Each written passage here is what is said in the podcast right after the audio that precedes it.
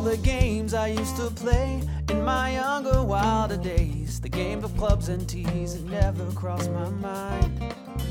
But after some discussion with my closest, dearest friends, I decided that. Welcome into another episode of the Turn Fantasy Golf Podcast. As always, my name is Andrew Putters. It is time for the PGA Championship 2021. So we got the Wrecking Ball crew in here with me today. Spencer Aguiar, Joe Nicely, both uh, skilled riders at rotoballer.com. Guys, are we excited? Are we excited about the PGA Championship, Kiawah Island? Yeah, these majors are always exciting. Thanks for having me on again. It's going to be a fun show, and we should have a lot to talk about. Absolutely. So, Joe, headed into the major championship, how do we? We need to get people on this rotoballer.com train. Uh, tell me about a special you got going on right now. Yeah, man. I, we feel like it sells itself. Uh, if you go over there and check our content out, we feel like you'll uh, you'll sign up no problem. Um, you can go to rotoballer.com. Spencer does a great article over there. The uh, Vegas reports. You can also catch out catch his uh, models ranking sheet over there uh, which is amazing. Josh does a great course breakdown, something you need this week as we head to a course we haven't seen in nine years. Um, so go to rotoballer.com right now. You can sign up for our PGA premium package for $69. That'll take you through the tour championship. You can use promo code TOFF or promo code NICE. Either one, grab a discount. There you go, guys. So before we get into the PGA, let's go ahead and recap last weekend. KH Lee takes on the championship with what a three shot lead, I believe, over Mr. Burns. Mr. Burns did not have his best stuff over the weekend. Uh, uh, really just never could get anything going on Sunday. Then they had a massive rain delay, uh, which the course was not in championship uh, playability, but they went on, unlike the NCAA in the women's regional down in Baton Rouge, Louisiana. But that, that's old news. We won't talk about that anymore. Uh, but yeah, KH Lee takes home uh, his, the title down there, the Byron Nelson Classic. Uh, really was never, I mean, after his front nine, there was it was never a doubt he was going to win that tournament. Uh, local guy, uh, Scott Stallings. I mean, we we can talk about it if y'all want to, but I know we mentioned his name a lot. But dude had 30 birdies this week, very easily could have won. Shot a 40 on a nine hole stretch there. Um, and actually, I think he double bogey the second hole on Sunday. It still shot six under. So, 30 birdies, I mean, that's a lot. Shoots 21 under, comes out of the rain delay, makes a 16 footer, close out around, shoot 66, tied for third. Uh, big for him. Uh, y'all have anything take away? Joe, you have anything take away from last weekend? Uh, not a lot from the Nelson man. Um, first year at TPC Craig Ranch, and uh, I sent out a tweet last week. TPC Craig Ranch is the course field of golf. Those guys lit it up, man. Everybody looks, everybody's a star out there. Um, we, we we talked on the show last week. We had Josh Bennett on last week, and and we really thought these guys would tear tear that course up, and they certainly did. Um, so not a ton of takeaways from the Byron Nelson. Kind of a uh, paint by numbers TPC setup, uh, lots of scoring, room for the fans. Um, so you know it is what it is. Um, we, we were talking before we started recording, kind of like these courses with a little more character, and we're certainly going to talk about one this week in, in, the Ocean course. But big week for East Tennessee golf. Uh, Andrew Stallings, you mentioned, had a deep run uh, here in Knoxville. Holston Hills hosted the uh, Korn Ferry Tour event, the Visit Knoxville Open. Greyson Sigg won that. Uh, beat out Stephan Jaeger, kind of a kind of an East Tennessee adopted son. Uh, Greyson Sigg's a Georgia boy, but we had a had a ton of fun with that tournament. I, I know you got to get out there a couple days, uh, so enjoyed seeing that. And our boy Ron Hall from the Brook, first team All SEC. Um, so huge congratulations to Ron Hall uh, at the University of South Carolina for uh, making the All SEC first team. Yeah, absolutely. Uh, also, uh, Knoxville Open. Uh, think about that. Uh, uh, Carson Newman grad, uh, Tommy Forster, uh, finished tied tenth on a Monday qualifier. His first ever made cut on the Ferry Tour. Young guy, been pro maybe eight or nine months. So qualified for Kansas City. Another guy, I think it's uh Scott Smith, Steven Scott, something like that. The guy with the afro. I don't know if you. I'm sure you saw a little bit of him on Twitter. Also, Monday qualified. He was like 2013 Junior Player of the Year, I believe, in Tennessee. He Monday qualified in, finished 17th. Also qualified for next week in Kansas City. Uh, so yeah, a couple Monday qualifiers with some local ties or at least some state ties. Uh, Monday qualify, uh, finished in the top 25, go on. Name Scott Stevens, excuse me, Scott Stevens shoots uh, birdies two of the last three to shoot 69, tied 17th to move on. So, yeah, we had a there was a Knoxville Open did not or Holston Hills did not disappoint for the visit Knoxville Open. Had a, a lot of uh, great reviews from the players. Uh, number one, number two player on tour this year on the Korn Ferry Tour finished number one and two in the tournament. So uh, yeah, and unfortunately, uh, Jaeger had a chance to get Battlefield uh, promotion to the PGA Tour with a victory, and um, came up just one stroke short, which that would have been cool. Uh, go ahead and get that promotion, but uh, he's he he he'll have his card next year. He's never he's number one in the points, so I don't think he's worried about that. So uh, just carry, moving on um, to uh, this week, PGA 2021. Um, what's there to talk about when we'll let you start, Spencer? What I mean, we know we know it's 7,800 yards long. What's there to talk about? Yeah, I, I, mean, I think the first thing you see is that's a jarring total 7,876 yards. That's the longest in major championship history. And it gives us an increase of 204 yards from the 2012 proceedings here. You know, when I think PGA championships, a lot of the makeups look pretty similar on them we look at what's happened in just you know the past couple, Morikawa won in 2020 at 13 under. Koepka went back to back at eight under, 16 under. Thomas at eight under. And then the last time it was played here was in 2012, and Rory won it at 13 under. But you know, it is worth mentioning he had an eight-shot victory over that field. So I think when you look at this course for what it is, like distance is going to be what you hear everywhere. And I do think that it does come into play to an extent. You, you have sticky paspalum grass that might affect the roll up off the tee. You have coastal winds that can create extra havoc in certain directions. But you know, I think it's more than just distance with it. I'm kind of targeting ball strikers that are going to be good at total driving, high GIR percentage. I think that those are going to be critical stats. And then guys that can score on par fives and and players that can avoid three putting. That's kind of where I built a model this week a lot of these greens seem to be to where th- there's collection areas, but I think you'll be able to putt from off the putting surface with it. So while around the green will matter, I think that three putt percentage is something that I found interesting because even though it won't be weighted for that by a, official bookkeeping purposes, a lot of these guys like Hovland that sometimes chunk chips and do random things, I think he may find more success being able to putt off the putting surface. So that's the route I went with it when when trying to handicap this tournament. Yeah, that's a lot of great information there. So yeah, uh, Kiawah Island, the Ocean Course, seventy six or seventy eight seventy six, uh, designed by Pete and Alice Dye, um, back in nineteen ninety one. Uh, most well known as the the War on the Shore, uh, back in the early '90s, whenever it hosted the, uh, it hosted the Ryder Cup, I believe, and uh, that was a famous one. Uh, famous Ryder Cup was really really windy that day. Uh, like you said, um, there's there's there's a lot of water on this course, but actually the water comes into play only on six holes. Um, and another key ingredient, I'm not sure what the weather differences are historically, but you know, in 2012, also this this tournament was played in August, where this year it's played in May.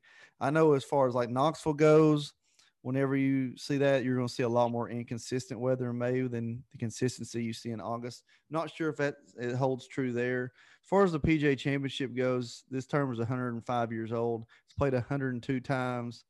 Um, you know, organized by the PGA of America, which is very interesting. You know, we basically have four majors that are organized by four different organizations. You know, they're all PGA Tour events, but all the majors are organized by different or ran by different different organizations.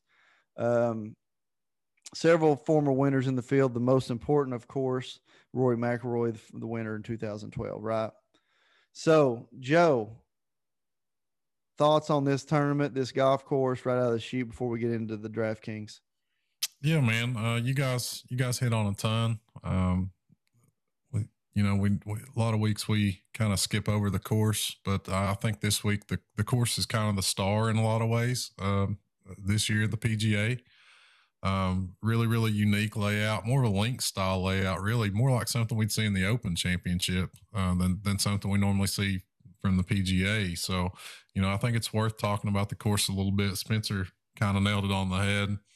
Um, huge, huge layout uh, on the card, 7,800 plus yards, longest in major championship history. Um, distance will be important. I don't think it's the end all be all. As as Spencer said, I think you also need to find guys that can actually hit fairways.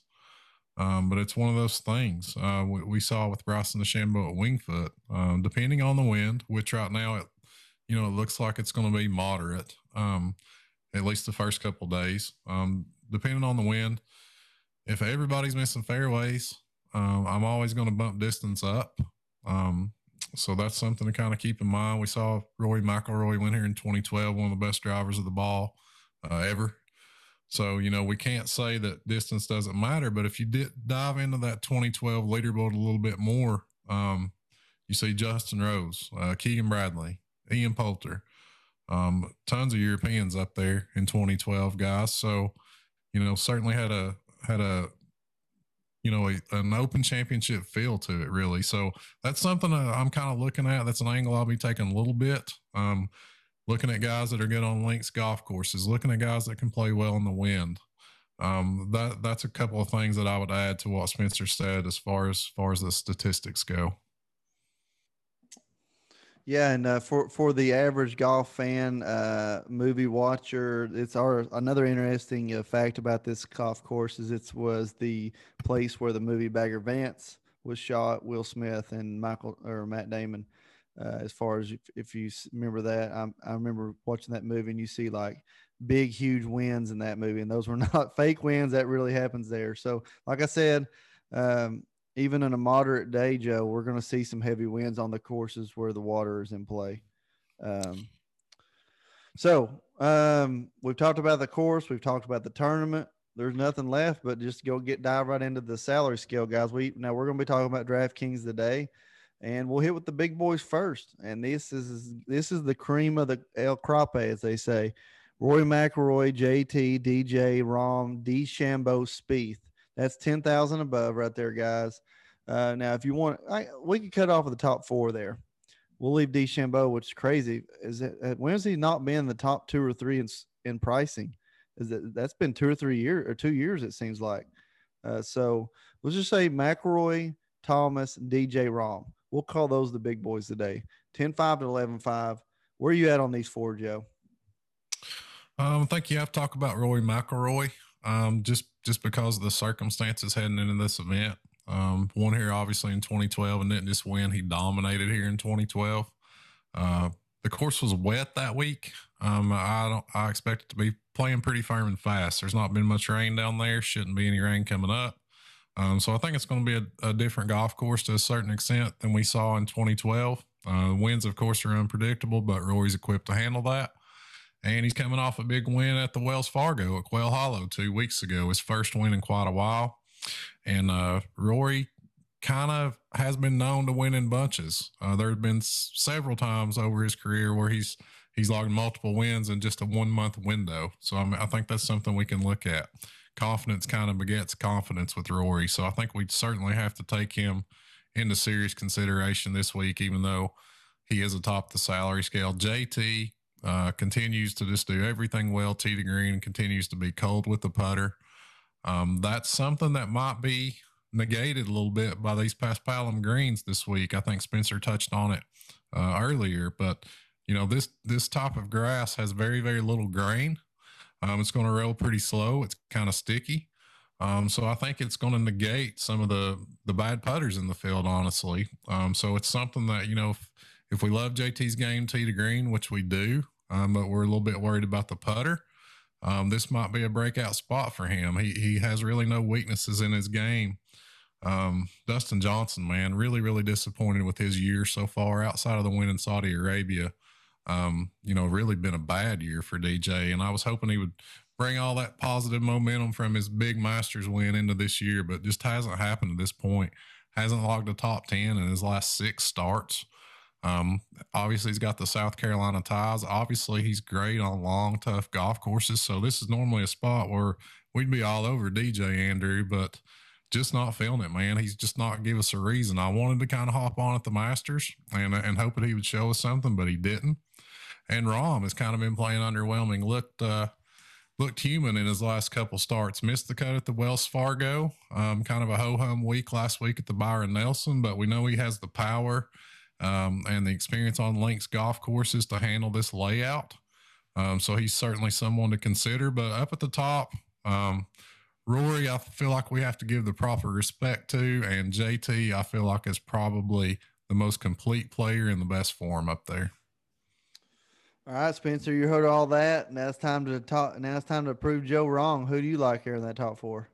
No, I mean I think a lot of what Joe said is correct with that. Like the one thing with Rory is, you know, if we would have looked at this two weeks ago, we're we're kind of looking at a guy that probably would have been closer to I mean, if we're being honest, he'd probably be lower than DeChambeau. He might be in that 10,100 range. And, you know, the victory that he had at the Wells Fargo, the victory that he had at Kiawah Island in 2012, I think all those things have come into play. I think there's some, you know, bias that's being taken into account for him to jump to the top of the things. But like the, the thing is with it is you can't really go wrong with any of these guys because like Joe is correct. We're looking at a venue that it's going to be a tee to green type course.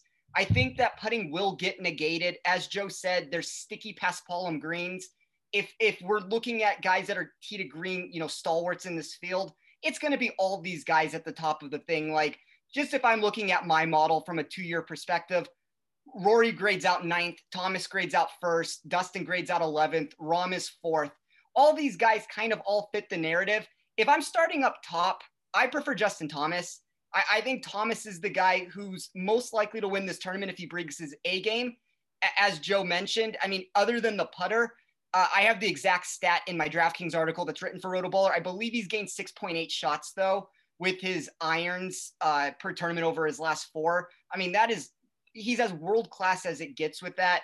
His long irons are good. His short game is good you could say that the driving accuracy sometimes gets all over the place, but you know, he's still 35th for me in total driving. And then, yeah, I mean, Dustin is probably the one guy that I am just not going to start with. We look at it and he's going to be the lowest owned of the group.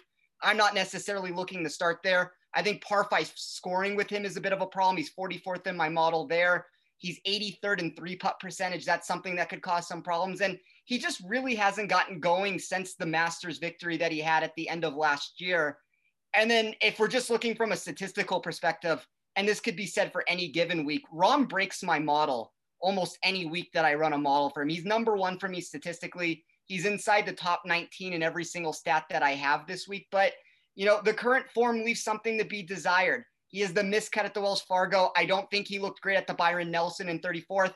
I'm willing to give him a pass there. He's more of a guy that always is better suited for a test that's going to be more difficult than this. You know, like there are some European traits to this tournament to where if we're looking at an eight under type par victory, I think Rahm does make logical sense. Like we've seen him, all his wins typically come in that more of a challenging range, whether it is, you know, challenging for even par all the way up to like a 10 under par thing. So I, I wouldn't necessarily count out Rahm, but if I'm starting up top, I'm starting with Thomas and then, you know, I'm sprinkling in a little bit of Rory, sprinkling in a little bit of Rahm, and then probably just not playing Dustin for, you know, he might burn me with it, but I'm willing to take that risk a little bit.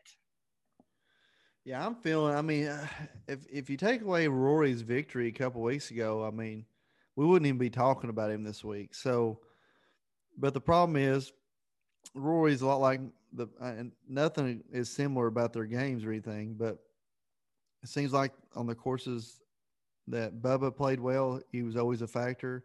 I mean, we can't discount that he won here in 2012, right? Uh, I do think that maybe the the course being wet back in 12 played a, probably a good factor, and now you know there back then and you know 2012 is nine years ago, so you know I would have to say my opinions on the 2012 tournament was at that time of his career, he when he won, he dominated, and we haven't seen that in a long time. So I'm ready to throw him out. I'm ready to throw DJ out because we don't know if he has a leg injury or a nose injury or just wants to ride, more uh, jet skis on the weekends. Rahm is uh, super inconsistent. Uh, really been waiting for him to break loose and can't. So the one, the only, only really, the really the only one that makes sense for me is JT here. Uh, not saying that I'm I'm all in on him, but that's the one that makes sense in the top four for me. Moving on, uh, this is the interesting group here. We'll just say 10 2 to 9,000.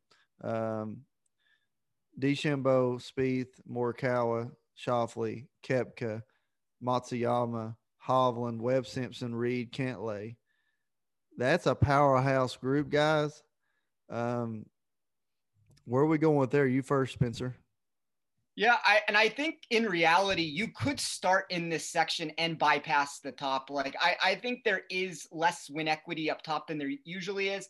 The one thing I will point out is while we do have a full field of 156 players, you know, there are 20 uh, PGA Tour pros that are getting an exemption in. That does make this to where I don't want to say you can take a boomer bust uh, route with it, but there is the potential that more of these, you know, household names will make the cut on this. I, I don't want to say that those 20 guys can't make the weekend, but they're much more unlikely to than they are to make it. So, you know, you could go any route with it, but I, I just think there's so much depth from, you know, DeChambeau down to, uh, you know, Cantlay in that. So if, if we're trying to like parse out exactly what we're trying to find here, I think a guy like Spieth probably makes more sense for a cash game. He was one of my biggest risers when I was when I did my model from an overall rank from a safety perspective. Uh, he jumped up 14 spots for me in safety. A lot of that is just his current form. The ninth at the Byron Nelson, the third at the Masters, the win at Valero, the ninth at the match play that he had. Just a lot of good results in a row. I don't necessarily think he's going to win the tournament. And at 15%, you know, I'm probably not going to start GPPs there necessarily, but eh, you could really make an argument for a lot of these guys. Like Morikawa is the defending champion. He's fourth for me in my model. Xander, this is the prototypical course I would say like if we're looking for guys that need to be good total drivers of the ball, guys that are, you know, good ball strikers, greens and regulation, complete games, it's usually Xander and Rahm are the two guys that I'm pinpointing when I'm trying to, you know, figure out whether it's DraftKings or bets with it. So, you know, Xander's second in my model this week. He kind of grades out well across the board for me. DeChambeau is going to give you that boomer bust nature where you don't know what you're going to get. I don't love where his game looks like it's at, but – he has the upside to and the distance to make a run at this. Koepka, I'm probably in the same boat that I am with Dustin. He makes a big jump for me when I'm just looking for upside. He's one of the biggest climbers for me there, which makes sense. He's a big game hunter. It's a major. He has the skill set to make a run. I just, you know, we haven't seen it from him. He, he missed the cut at the Byron Nelson. He missed the cut at the Masters. He's limping around every single hole. So I feel like he's going to be tough to get to. Hideki, we could make an argument that it's going to be hard to win back-to-back tournaments. It doesn't mean that he's not, you know, necessarily a play for a DraftKings perspective. That's probably more of an outright thing. But I, am not necessarily looking to back a guy that has a lot of pressure on him to try to win again. And then two of my favorite, or I guess my maybe my favorite play, which seems to be everybody's favorite play, is Viktor Hovland. And Hovland's third for me in an overall rank. He's fourth from upside, fourth for safety we see back to back thirds from him at the Wells Fargo and the Valspar. But, you know, at 22%, you're going to have to make a decision with it. And as I mentioned previously, as we were discussing just overall like feel of this tournament, if a guy like Hovland is capable of putting from off the green, he's a much better putter, I would say, than he is with his around the green game. He's 48th for me in putting. He's 23rd over his last uh, 24 rounds with this.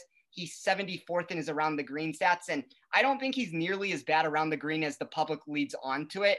I just think that you get these random implosions from him where he chunks it two inches in front of himself. And then the narrative becomes, well, he's the worst, you know, around the green player there is. I think that's a little bit overblown, but uh, Xander's probably my favorite. Hovland's my second. I mean, unfortunately, those are the two most popular guys, uh, maybe other than Spieth in this section. But I really like those two. And I, I mean, I think you can make an argument to start there, and it leaves a lot of room to build lower than that. The problem is, is if you do start with like a Xander Hovland route, you're going to have to differentiate somewhere with your lineups.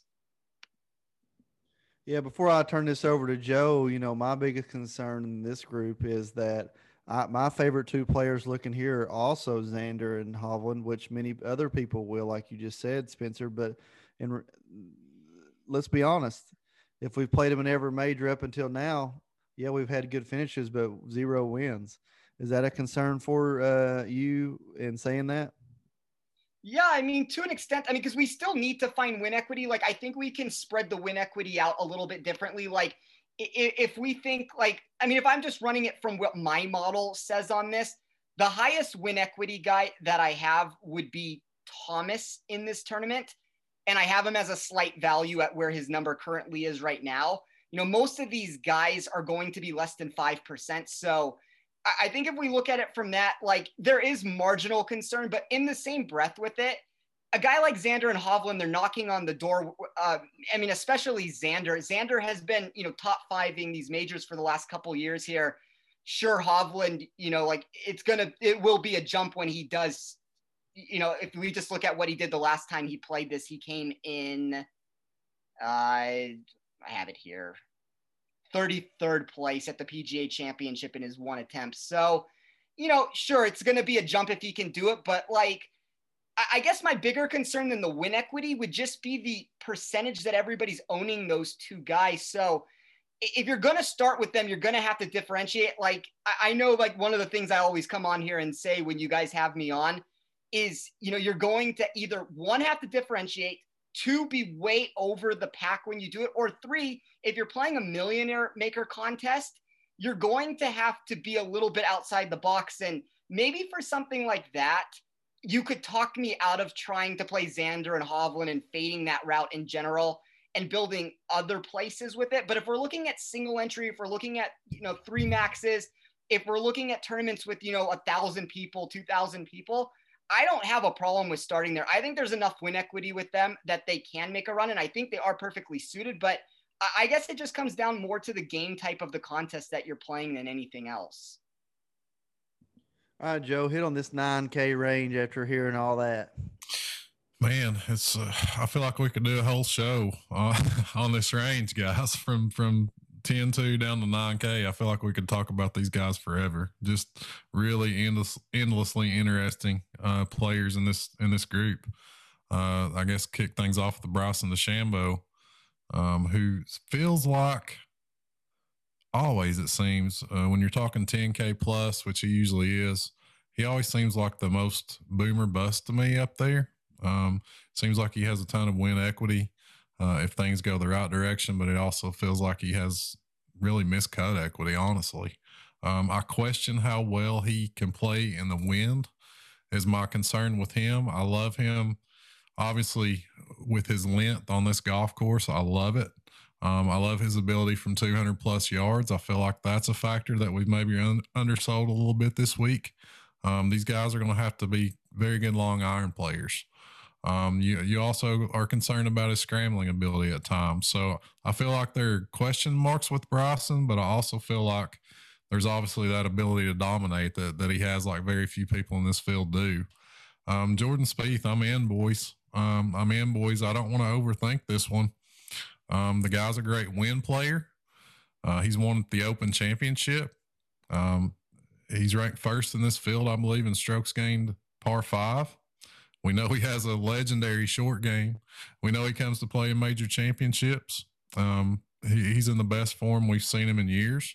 So you know, it's it's not one of those things where I want to spend a ton of time talking myself out of Jordan Spieth. I'm I'm just going to throw him in there. Uh, Morikawa, I always love. Uh, the length's a little bit of a concern. The around the green game perhaps is a little bit of a concern, but his ball striking um, always puts him in the conversation. He's always going to have a chance um, on long, tough golf courses like this where ball striking is important. Um, Xander, uh, I love just like you guys. He's he's popular for a reason. Um, if if you come up with the perfect player uh, for this course, Xander's going to be kind of at the top of the list. Uh, we've seen him consistently play well on long go- golf courses, hard golf co- courses, and major championships. Uh, we've seen him play well in the Open. He can handle the wind. Um, he's solid in all areas of the game. Uh, sub 10K price tag. So, you know, Xander's going to be extremely popular, but it's for with a reason. Um, and the same can be said for Viktor Hovland. I think both of you guys know how I feel about him love the kid, uh, love his attitude, love his game, love him on long golf courses, love him on hard golf courses. Uh, he's third in this field in strokes gained off the tee, 11th in strokes gained approach. His long irons are excellent. Um, the around the around the green game is evolving. Um, definitely not horrible anymore. And I'll tell you this, guys. Um, Viktor Hovland has two career PGA Tour wins. Uh, one at the Puerto Rico Open and one at Mayakoba. Both of those golf courses have paspalum greens, uh, which is what we're going to see this week. If if putting is a bit negated, um, we're looking strictly at tee to green. Viktor Hovland, you know, probably deserves to be the most popular player on this scale, which he will be. Uh, but I'm in agreement with Spencer. You either get all in or all out. Um, you know, it's tough to say. It's a tough decision to make. Um, but if you're playing in a tournament like the Milly Maker, I feel like you've got to be extremely underweight or extremely overweight on a player that's expected to be as popular as Viktor. I'm all in on Viktor. I just want to throw that in there. All in. You know, set me up to the blood bank, baby. I'm starting. I'm ready to donate. I'm this all in a, on Viktor. This is a Pro V podcast, Andrew. Yeah, I mean, last week we was all three on DeChambeau. Could not be more wrong. This week we're on Hovland. Uh, you know, honestly, I, really like this. The Xander call just is easy because it seems like the guy's in every major. I mean, he's in the Augusta till till he hit the the, the shot Joe no never wants to talk about again. But uh, you know, I I, I really think uh, a great place to start this week, and and I hate is is really a Hovland D, JT JT Hovland would be like. I wouldn't be against going 100 percent on both of them if and and and you can do it. I mean, as we'll get on down the salary scale, Andrew, um, tons of value, man, tons of viable value. Um, so I mean, you can you can pretty much go any direction you want to go on this slate. So I mean, you can you can go um, like you said, a JT Hovland. Uh, Spencer mentioned, you know, Xander Hovland. I like Jordan Spieth up there as well. Um, you can really take take this uh, roster construction anywhere you want to take it this week with with the amount of value that's down there that we'll get into. And I just want to add one thing to what you guys are saying with that because I, I think it's a really interesting point just to touch on. You know, one of the reasons why when I run my model, like I'm always trying to find value versus whether it's the casino or DraftKings, which in turn that just becomes against other DFS users. With it, like just because Hovland's 21%, and I'm not advocating necessarily for everybody to go this route with it, but just because he's 21%, like Andrew just said, you can go 100% on Hovland, be exponentially overweight to the field. And, you know, that's kind of what I'm trying to do. Like when the numbers make sense, if you can find a narrative to where it makes sense from a value perspective, it makes sense from like, like if I'm looking at Hovland, like if we're just taking Hovland for what he is, he's third for me in my model, no matter pretty much how I run it. He's a slight negative in an ownership total. He's going to be the most owned guy.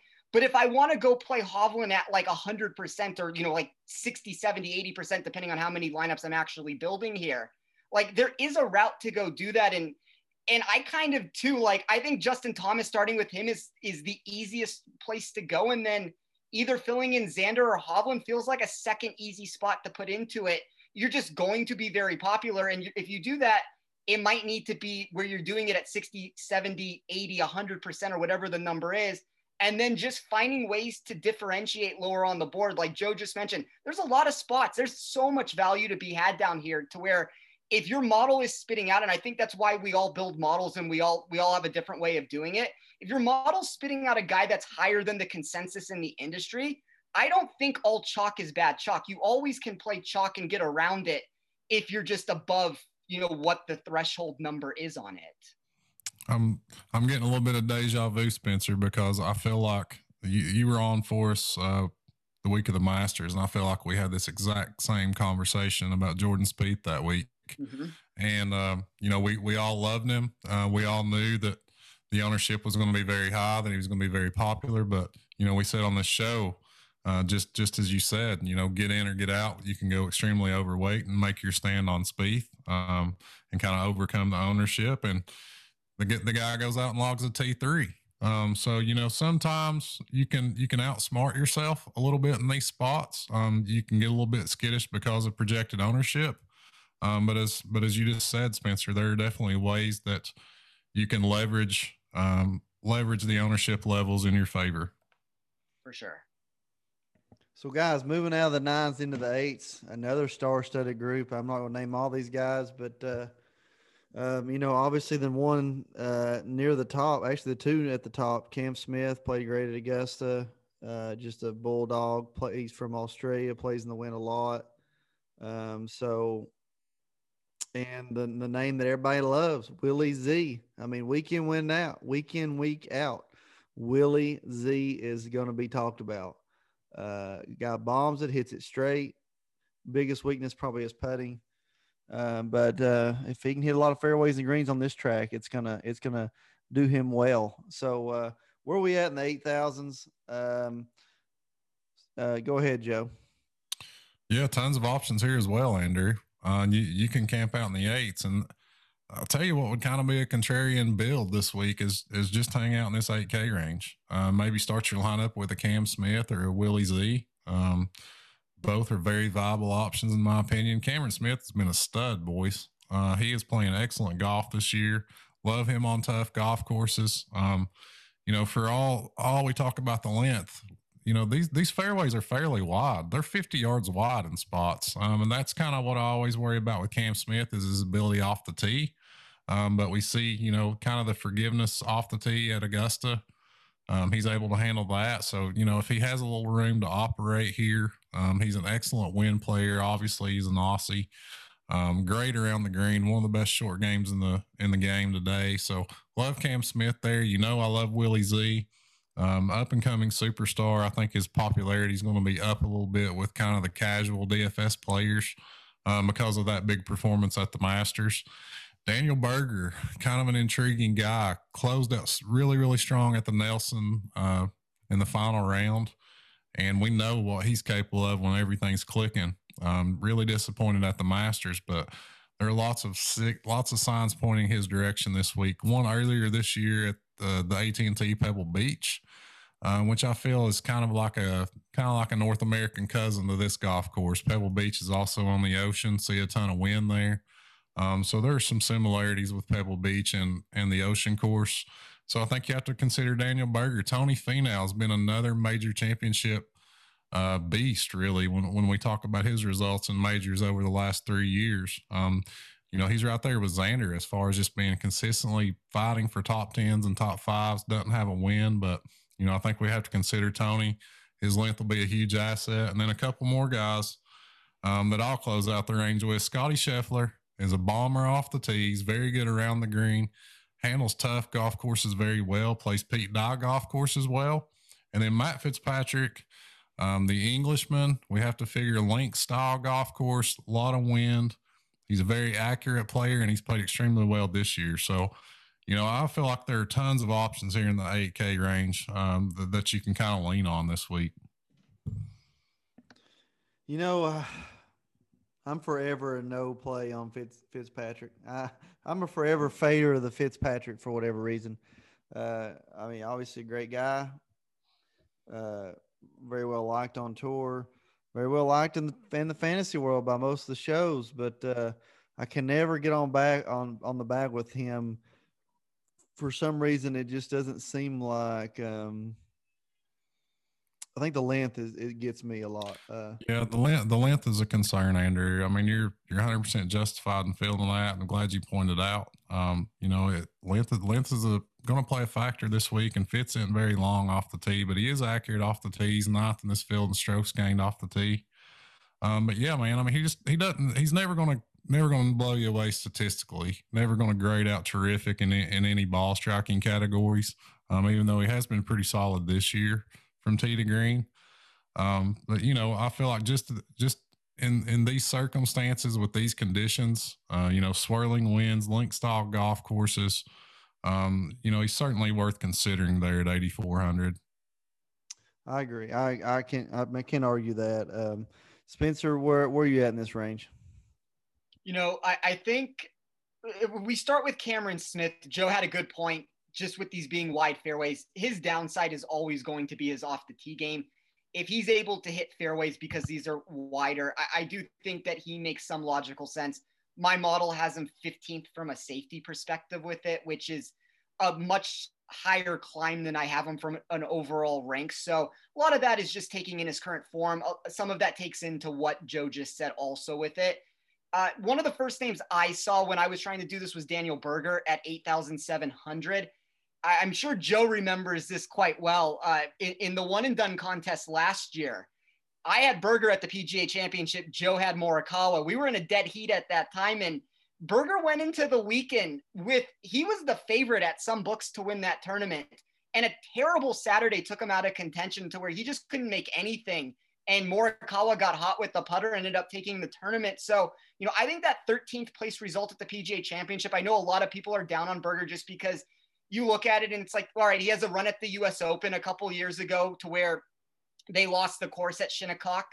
And, you know, you could say that him and Finau probably got a, a finish that they didn't deserve when they stormed up the leaderboard on Saturday there. And then if you look at the PGA championship with him, he has a 13th in 2020, the 12th in 2018, but he doesn't really have that top end result. Like I'd argue that a little bit, just that last time around, that 13th place could have been a victory. It should have probably been a top five. So I wouldn't necessarily overly, you know, knock him down from anything with that. If I'm playing devil's advocate with him to some extent, I do think he's a better par 70 player than he is a par 72 player. I think, you know, three of his four wins have come on par 70s. The, the par 72 victory was at Pebble, which is a short course. So, you know, maybe there's some downside there is around the green game can get sloppy at times with it. But one of the first things I ever wrote for public consumption that I released out there was in 2017. I released an article uh, just on my own personal site stating that Thomas and Berger would each have a PGA championship within the next five years. And ironically, Thomas ended up winning that tournament to get that. And this would be the last year of that five year run. So I feel like I'm kind of invested into this Berger thing that this is his last chance to, you know, make that bold claim that I had being correct on that. But there's a lot to like about Berger. There are some problems that you can find if you're diving a little bit deeper into it, but you know, they're hard to ignore and the other guy that I really like, if we just go all the way down to the bottom, would be Tyrrell Hatton at 8,000. You know, he's a European player. He's going to be able to handle the wind. Um, Joe brought up that proximity from over 200 yards is very important. He's number one in my model there. He's number one in three putt avoidance. That's a really dangerous combination. And he's 37th for me over a two year sample size on par five scoring but I'm not necessarily like that's fine enough if he gets hot, you know, with the putter. He's good with the irons. If the par five scoring comes around, I think he has the upside to win this tournament. I don't think a lot of people are talking about him. You're going to get him at you know seven, eight percent owned. It wouldn't shock me if Hatton could come out of left field and win this. And you know, I mean, other than those three, I think you have some GPP potential with Sungjae Im. You always kind of have that with him. I'm probably, you know, I'm I'm neutral on Scheffler. I think Joe brought up a lot of really good points of why he makes sense as a play. He's the number one player in my model in total driving. That is going to mean something. He's only seven to eight percent owned. You know, even at where I have him in my model, I have him as a positive value uh, compared to the ownership rank little tool that I run on my thing. So I think he makes sense. You know, I, I probably am not in on Fitzpatrick. Like I'm more on the line of where Andrew would be with it. But the one thing I will say is he's 16th off the tee. I mean, that's taking in different things than just distance, obviously, but there is distance that comes into play for that number. So if he's good off the tee, maybe he can handle this. It's a European type feel, like that can work for him. His game is in a really good form, other than whatever you know he pulled last weekend with this. So I'm willing to forgive him a little bit there. He's 16th on difficult courses over his last 50. He's 13th on you know, windy and hard condition courses with it. He's seventh in strokes gained total over his last 24. So while I'm not going to necessarily be able to get on Fitzpatrick, like I can understand where he's coming from there. And then the rest of the range for me is either like I'm net neutral on where the ownership is, or I'm a little bit below. Like I, just I can't seem to find myself on Fleetwood either. You know, he burns me one way or the other with it. So I don't know if I can get there. And then I mean, I guess if we're trying to just find random other names to discuss here, you know, there's always Louis who seems to show up for majors, but my model didn't have him as a positive value. So there wasn't wasn't a ton of positive value for me here. Hatton would be the big one. Berger showed up as big value. um, Zalatoris shows up as value. I, I never really mentioned him with this, but Zalatoris, with the way he can strike the ball, always is in play. And then, you know, maybe a little bit of Sungjae I'll throw in there, but most of these other guys, I'm not going to have a whole ton of exposure to, maybe outside of Cameron Smith as a, a cash game type play.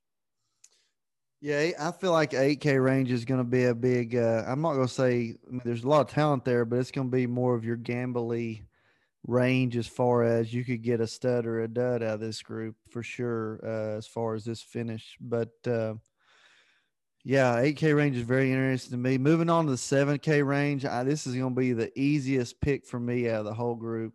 Of course, could not fit up any better for me on this. The wind, the wind player, Joaquin Niemann hits the ball low, hits it long.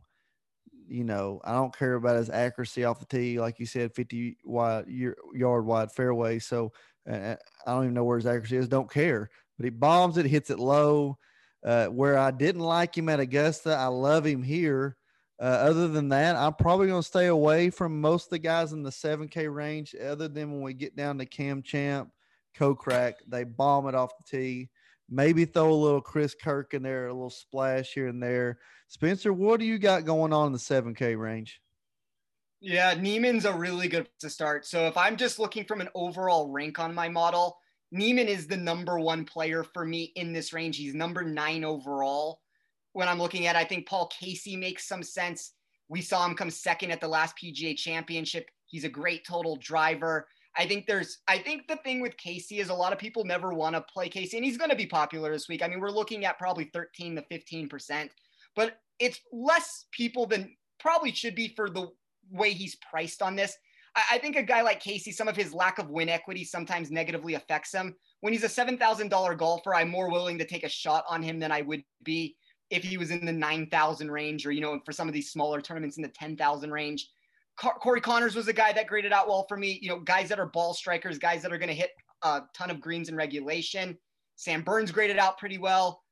Uh, Keegan Bradley graded out well. When we saw this played at Kiawah in 2012, he came in third. His form looks really good right now with the 18th at the Wells Fargo, the second at the Valspar, 23rd at the Valero, bunch of other top 30s a little bit before that. And then my favorite value in this range would probably be Jason Kokrak at 7,100.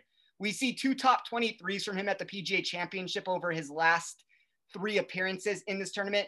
He has the 13th at the Valspar. When I'm looking from just total driving, he's sixth for me in my model. He's inside the top 40 in par five birdie or better percentage.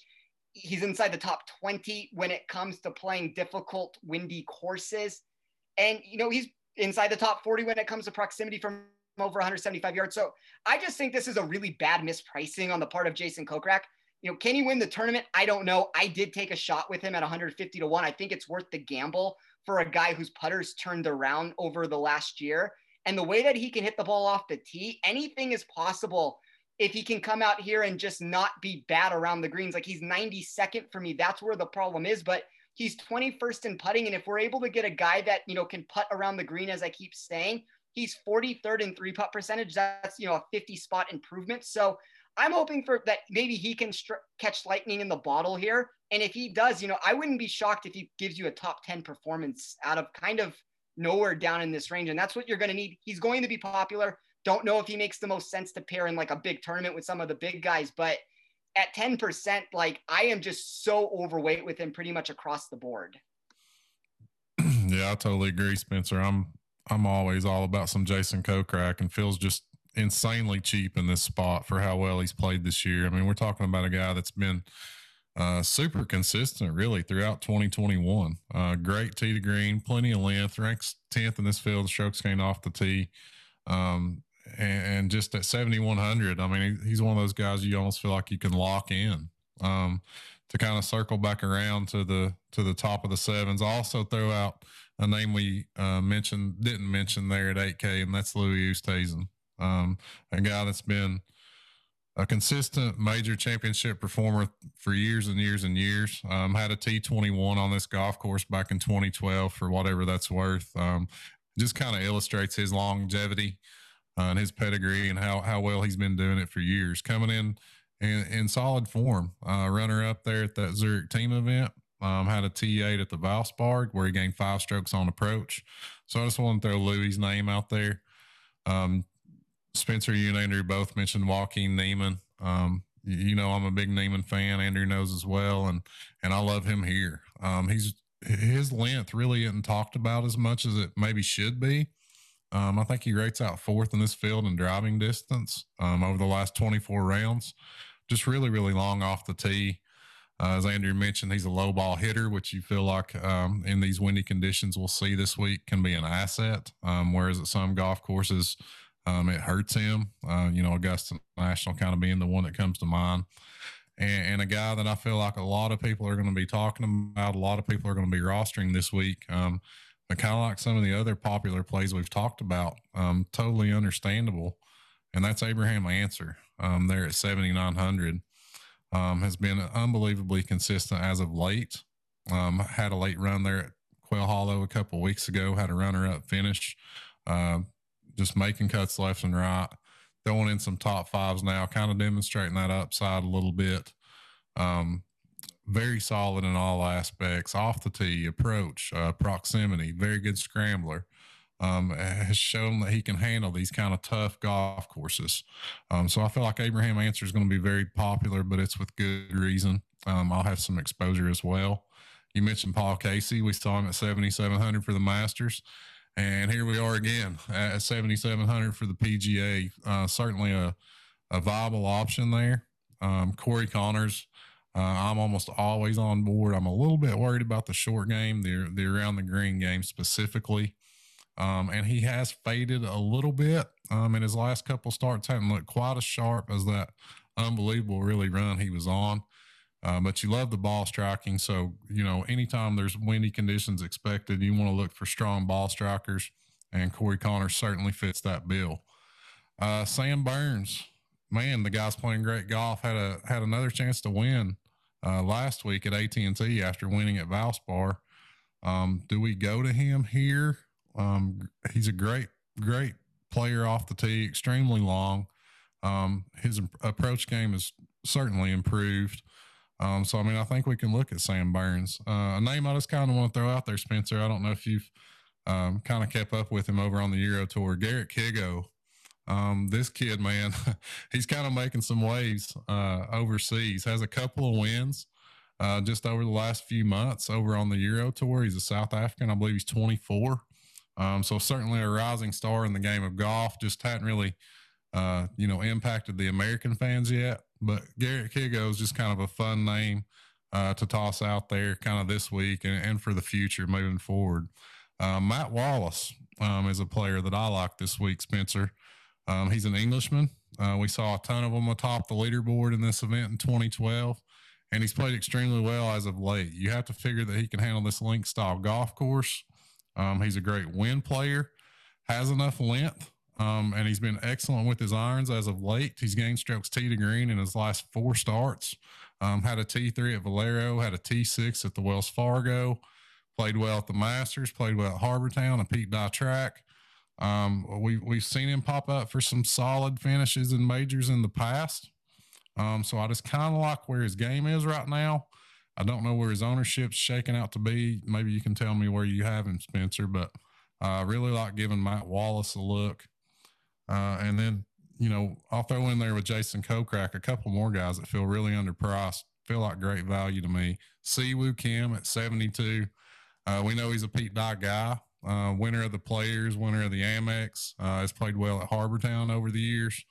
Um, and, and really has played for Si Woo, uh, relatively speaking, has played really consistent throughout this year. So I'm I'm definitely interested in Si Woo.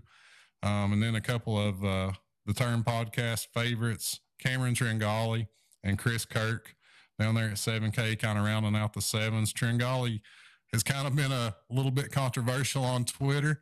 Uh, our boy Nagels is kind of kind of throwing some uh, Tringale truthers under the bus, but you know what? He's played well this year. Grades out well statistically in lots of areas, so I think you can certainly look at him and Chris Kirk.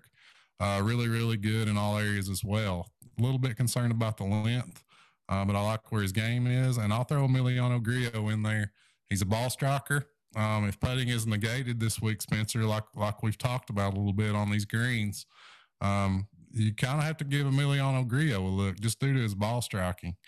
Um, talk to me a little bit about Grillo and take me down into the sixes, man. Yeah, I think Grillo's a good call that I did not mention that I, I'm in 100% agreement with you on him. He's 21st for me in my model. He's about as good of a ball striker as you're going to find in this range. I, think that when you look at guys that can play in windy condition, he's 22nd in moderate to severe wind over his last 50 rounds. At 10%, sure, there's some popularity there. I don't think that that's a number that I, I mean, I'm fine with that. If we're looking, if we backtrack to Matt Wallace, he's going to be about 15% owned. That's popular. Uh, but I understand with where you're coming from. He's 23rd in my model, strokes gained tee to green. He's 11th over his last 24 rounds there.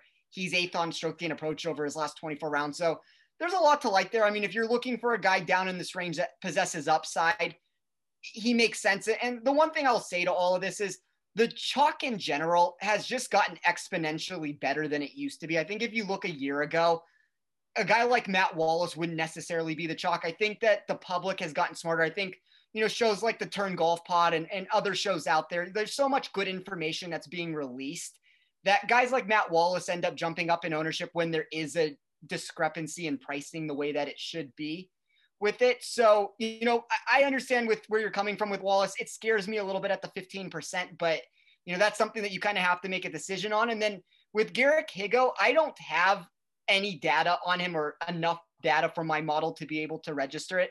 And it makes sense. He's playing, you know, primarily on not the PGA tour. So, but the one thing is with that, you're looking at a guy that's going to be, you know, what, roughly 1% owned. Uh, I, my model doesn't say one way or another exactly what, but if you can find something like him, that's where if you do start with like a Thomas Hovland, Thomas Xander type build, a guy like that just quickly differentiates you from the pack. So, you know, that a guy like that is somebody you are looking for if you're trying to fit into a player into that range. The only one player that you mentioned that I am not on, and it seems to burn me every single time on this Pete Dye situation, would be Si Woo Kim. You know, I didn't play the narrative for the American Express. He won the tournament. I just think the storyline is a little bit overblown, especially when, you know, we're paying a premium for it when it comes to his ownership here. Uh, I don't think Kiawah is necessarily a prototypical Dye design. I, I, could be wrong on that. I didn't necessarily think it was going to work for the American Express, and he goes out and wins the tournament. So, you know, he might end up burning me at 12%. I'm willing to, I, I can't play everybody. I'm willing to look the other way on him and hope that I'm on the correct side of Si Woo there. But if I start building down into this, you know, six thousand dollar range, I don't think you need to go that low. I think pricing's pretty soft in the low sevens to where you don't need to go much lower than some of these guys. I think like a guy like Ryan Palmer at 6,900 makes some sense from an upside. He's 16th for me there. He's a, one of the best par five scorers in this field. He's a great win player. I think somebody like him would make sense. I think Carlos Ortiz, if you're looking for a GPP guy that's going to be lowly owned, I, I have him at about 2%. My model has him just inside the top 35 when looking at volatility. You know, his recent form hasn't been that great, but the 21st at the Byron Nelson turned it around a little bit for him. And then, you know, if I guess, I mean, you could take a shot with Pieters. He's going to be popular. Uh, we saw him. He's had great success at the PGA Championship. I, I don't know if I'm necessarily going to get there. I didn't love what I saw for him last week, but a lot of these guys are either I think the course is too long for them or you know, there's something that I don't like. Harold Varner, I, I, guess I'd be remiss if I didn't mention Harold Varner, 29th and a 36th at the PGA Championship can get him for 6,600. My model has him as a pretty big positive. I have him 43 spots higher in my ranking than the DK pricing there. And then if I'm scrolling through, you know, just down, there's a little bit of value for me on Steele. Um, there's a little bit of value on Dahmen, but we're starting to get into a range of guys where, you know, the miscut potential is starting to go through the roof. And then really lower than Dahmen, I don't have much. I, I would say the one guy where pricing is really soft on him would be JT Poston. I worry about distance with him. Uh, my model doesn't have him making the cut, so I don't necessarily want to, you know, put a big stance on him at. He is going to be about one percent, which is going to be, you know, a percent more than anybody down in that range, which is fine at a percent. But I don't know, lower than Dahmen, I'm probably not playing really anybody else. Dahmen maybe provides a little bit more safety than that 6400 might indicate there. But uh, yeah, who do you like in this range? Yeah, I, I mean, there's guys that are playable to me down here, um, but as you mentioned, I don't know that you have to go down here this week. I feel like you can, but but you don't necessarily have to. Um, there, there's some kind of in, intriguing lineup differentiators down here. Um, if if we're starting out chalky up at the top, um, you might want to take a shot with some of these guys. One guy I just wanted to quickly mention, Spencer, that we we probably criminally glanced over uh, is Brian Harman. Um, he, he's playing really well. Um, priced at 7,400, not long off the tee, uh, which is probably going to knock him down in a lot of models. But the, the guy's just putting up great, uh, great performances week after week. Um, so I wanted to shout out Brian Harman there. Um, but yeah, man, uh, very similar to you. You mentioned Ryan Palmer. He kind of jumps off the page there at 6,900.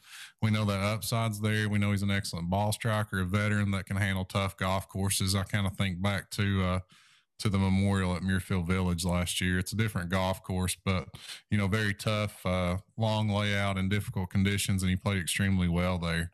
Um, Stewart Cink um, is, is, a veteran that kind of knows how to handle himself uh, in this type of environment on these golf courses. Um, he's 47 years old, but and, and, I'm not sure where even ranks in driving distance. I have to pull that up, but the dude is long off the tee, man. He is not short. Um, so I feel like you can give Stewart Cink a look, playing really good golf, and and he's got kind of the veteran experience needed to handle this uh, environment. And the same can be said for Charles Schwartzel, um, who's playing extremely well as of late. Um, kind of popped up out of nowhere, been down in the depths the last few years, and and kind of working himself back into form. Had a great showing at the Byron Nelson. Um, played well at the Zurich with Louis Oosthuizen, of course. So I think you can look at Schwartzel. Pieters disappointed last week as a as a pretty popular option, really, at Byron Nelson. Um, so an interesting rebound spot for him. I'll, I'll kind of have to check ownership. Won't be going there if he's chalky, but do you feel like he has the length needed to handle this golf course? Um, John Catlin's an interesting player um, that's been playing very well on the Euro Tour. Christiaan Bezuidenhout, uh, another kind of Euro Euro twinged, you know, player that we can look at here. Um, although the length and the ball striking is a concern, but he's an excellent scrambler. If things do get tough, these guys are missing greens left and right. You have to love his short game. Um, and after that, you know, I would throw out maybe a Sam Horsfield, a Thomas Detry. I mean, just just throwing out some Euro Tour guys guys names. Uh, since we do did see international players perform so well here back in 2012, um, you might look at some guys like that that play primarily on the Euro Tour Antoine Rozner is another guy that you can look at um, that that fits that mold. Um, Brendan Steele, we know has some length, um, so he's a guy you can look at. But but as you said, Spencer, I won't be I won't be depending on these guys down here this week because I don't feel like you have to. Um, I feel like there's enough really good value in the seven Ks that that you really don't have to dip down into the sixes, other than to differentiate your lineup, or if you're going like ultra stars and scrubs or something. Yeah, if you're like looking for somebody that's just completely off the radar that I just would want to mention, and my model doesn't have him projected to make the cut. So, I mean, we're diving really deep down into this, would be Brandon Stone. He is a 12th place at the PGA Championship in 2018. And while I don't have much data on him and some of it's a little bit outdated, there were a few stats on him that popped out. I mean, he's going to be a tenth of a percent owned probably. He was ninth in total driving for me you know, I don't that, and a lot of that is from driving distance. I don't know exactly what courses those are coming from and why that number is as high as it is, but it's something that popped out if we're looking for distance. He was 39th in GIR percentage, 23rd in ball striking for me. And there's a lot of horrible trends with him. I mean, there's a lot of things he's outside the top 100 in, but that's just somebody I wanted to mention just as a complete dart throw if you're looking for somebody super cheap that like nobody's going to own whatsoever. And, and I, I am happy that you mentioned Harman if we're jumping back into the $7,000 range really quickly, Harman's a guy for me that's 20th overall. He's 18th from a safety perspective. I just think his form is so good right now. He's number one for me in three putt, three putt plus around the green. So there's a lot to like with him there. And then, yeah, I mean, as you mentioned, I mean, I'm pretty much like you're kind of taking shots down in this range, and I don't think you necessarily need to go down that low. In my DraftKings article um, that I wrote for Rotoballer, I marked my safest play as Stewart Cink, so I'm with agreement with you on there. My most upside was Ryan Palmer. My favorite GPP was Carlos Ortiz.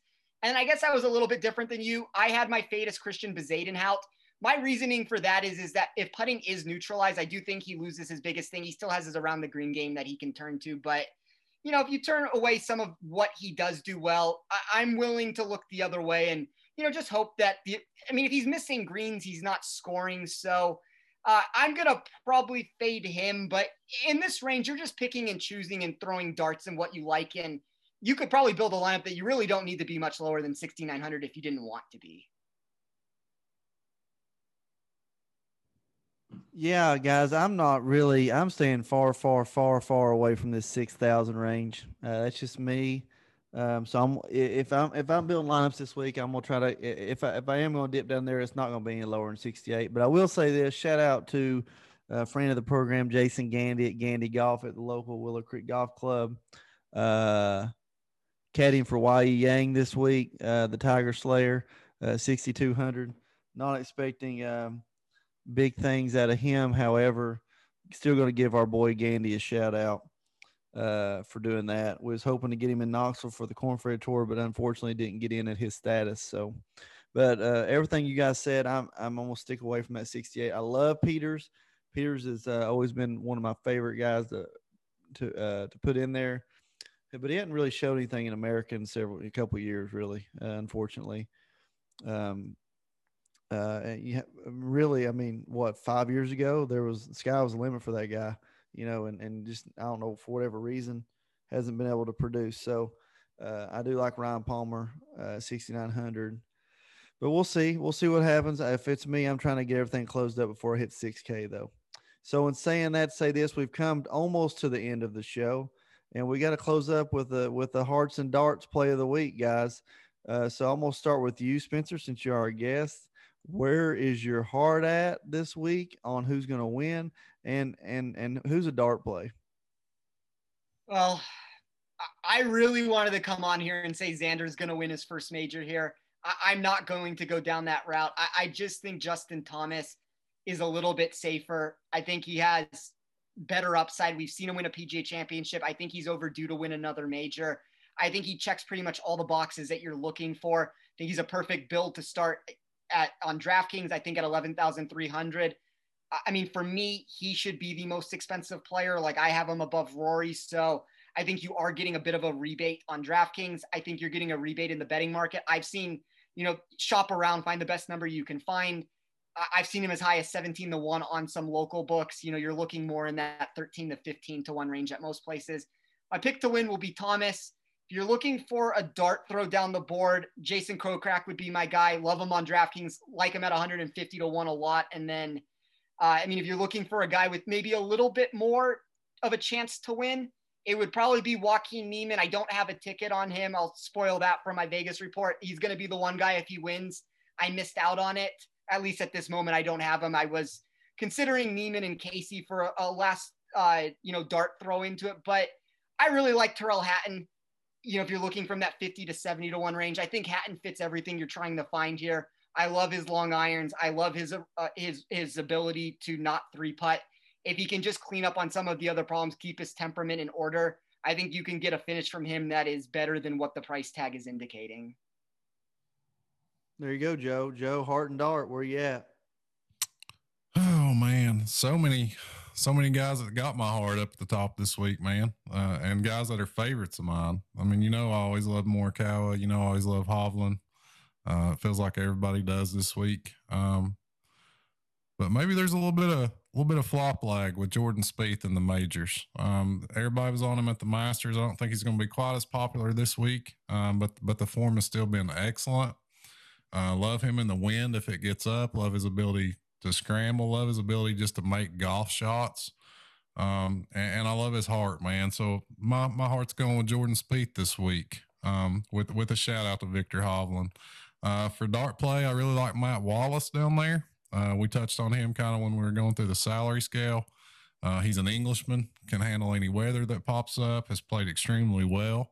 Um, so so I like Matt Wallace down there. You guys know I love Jason Kokrak and and as kind of a deeper dive, I'll, I'll throw out Charles Schwartzel, man. The dude has been extremely good uh, on approach and tee to green in his last two starts. Uh, gained over six strokes on approach in each of his last two. Um, gained uh, roughly 10 and 8 tee to green over his last two. So, you know, he's a guy that's got major championship experience. Um, so I'm, I'm throwing out Charles Schwartzel down there at 6,800. Spieth and Schwartzel, huh?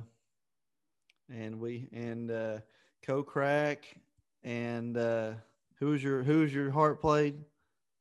Going with JT. JT. I, this, we're we're about to see unprecedented a, a heart and dart play out of AP here, just right. I mean, I'm gonna, I'm gonna blow your mind for the first time in the history of the show. The heart and dart play is the same person, Joe. Joaquin Niemann's gonna win this tournament, boys. Oh wow, seventy nine hundred. Joaquin Niemann's gonna win this tournament. I got nothing for you other than I mean I love the low. I'll, he hits a, he bombs it. He bombs it. Uh, we haven't the ground's not going to be wet, so it's going to roll. He hits it low. Um, I mean, he's got a lot to overcome, a lot of great players in this field, but uh, I just feel like it's his time to shine. Uh, you know, will he be able to, you know, handle the the big major uh, major playability on the weekend? Who knows? Who knows the pressure? I mean, that's just hadn't, I, hadn't missed the cut all year, AP. Hadn't missed the cut all year. He, I'm going got... walk, walking in him, heart and dart play. Uh, there you go, guys. That's my pick for the show.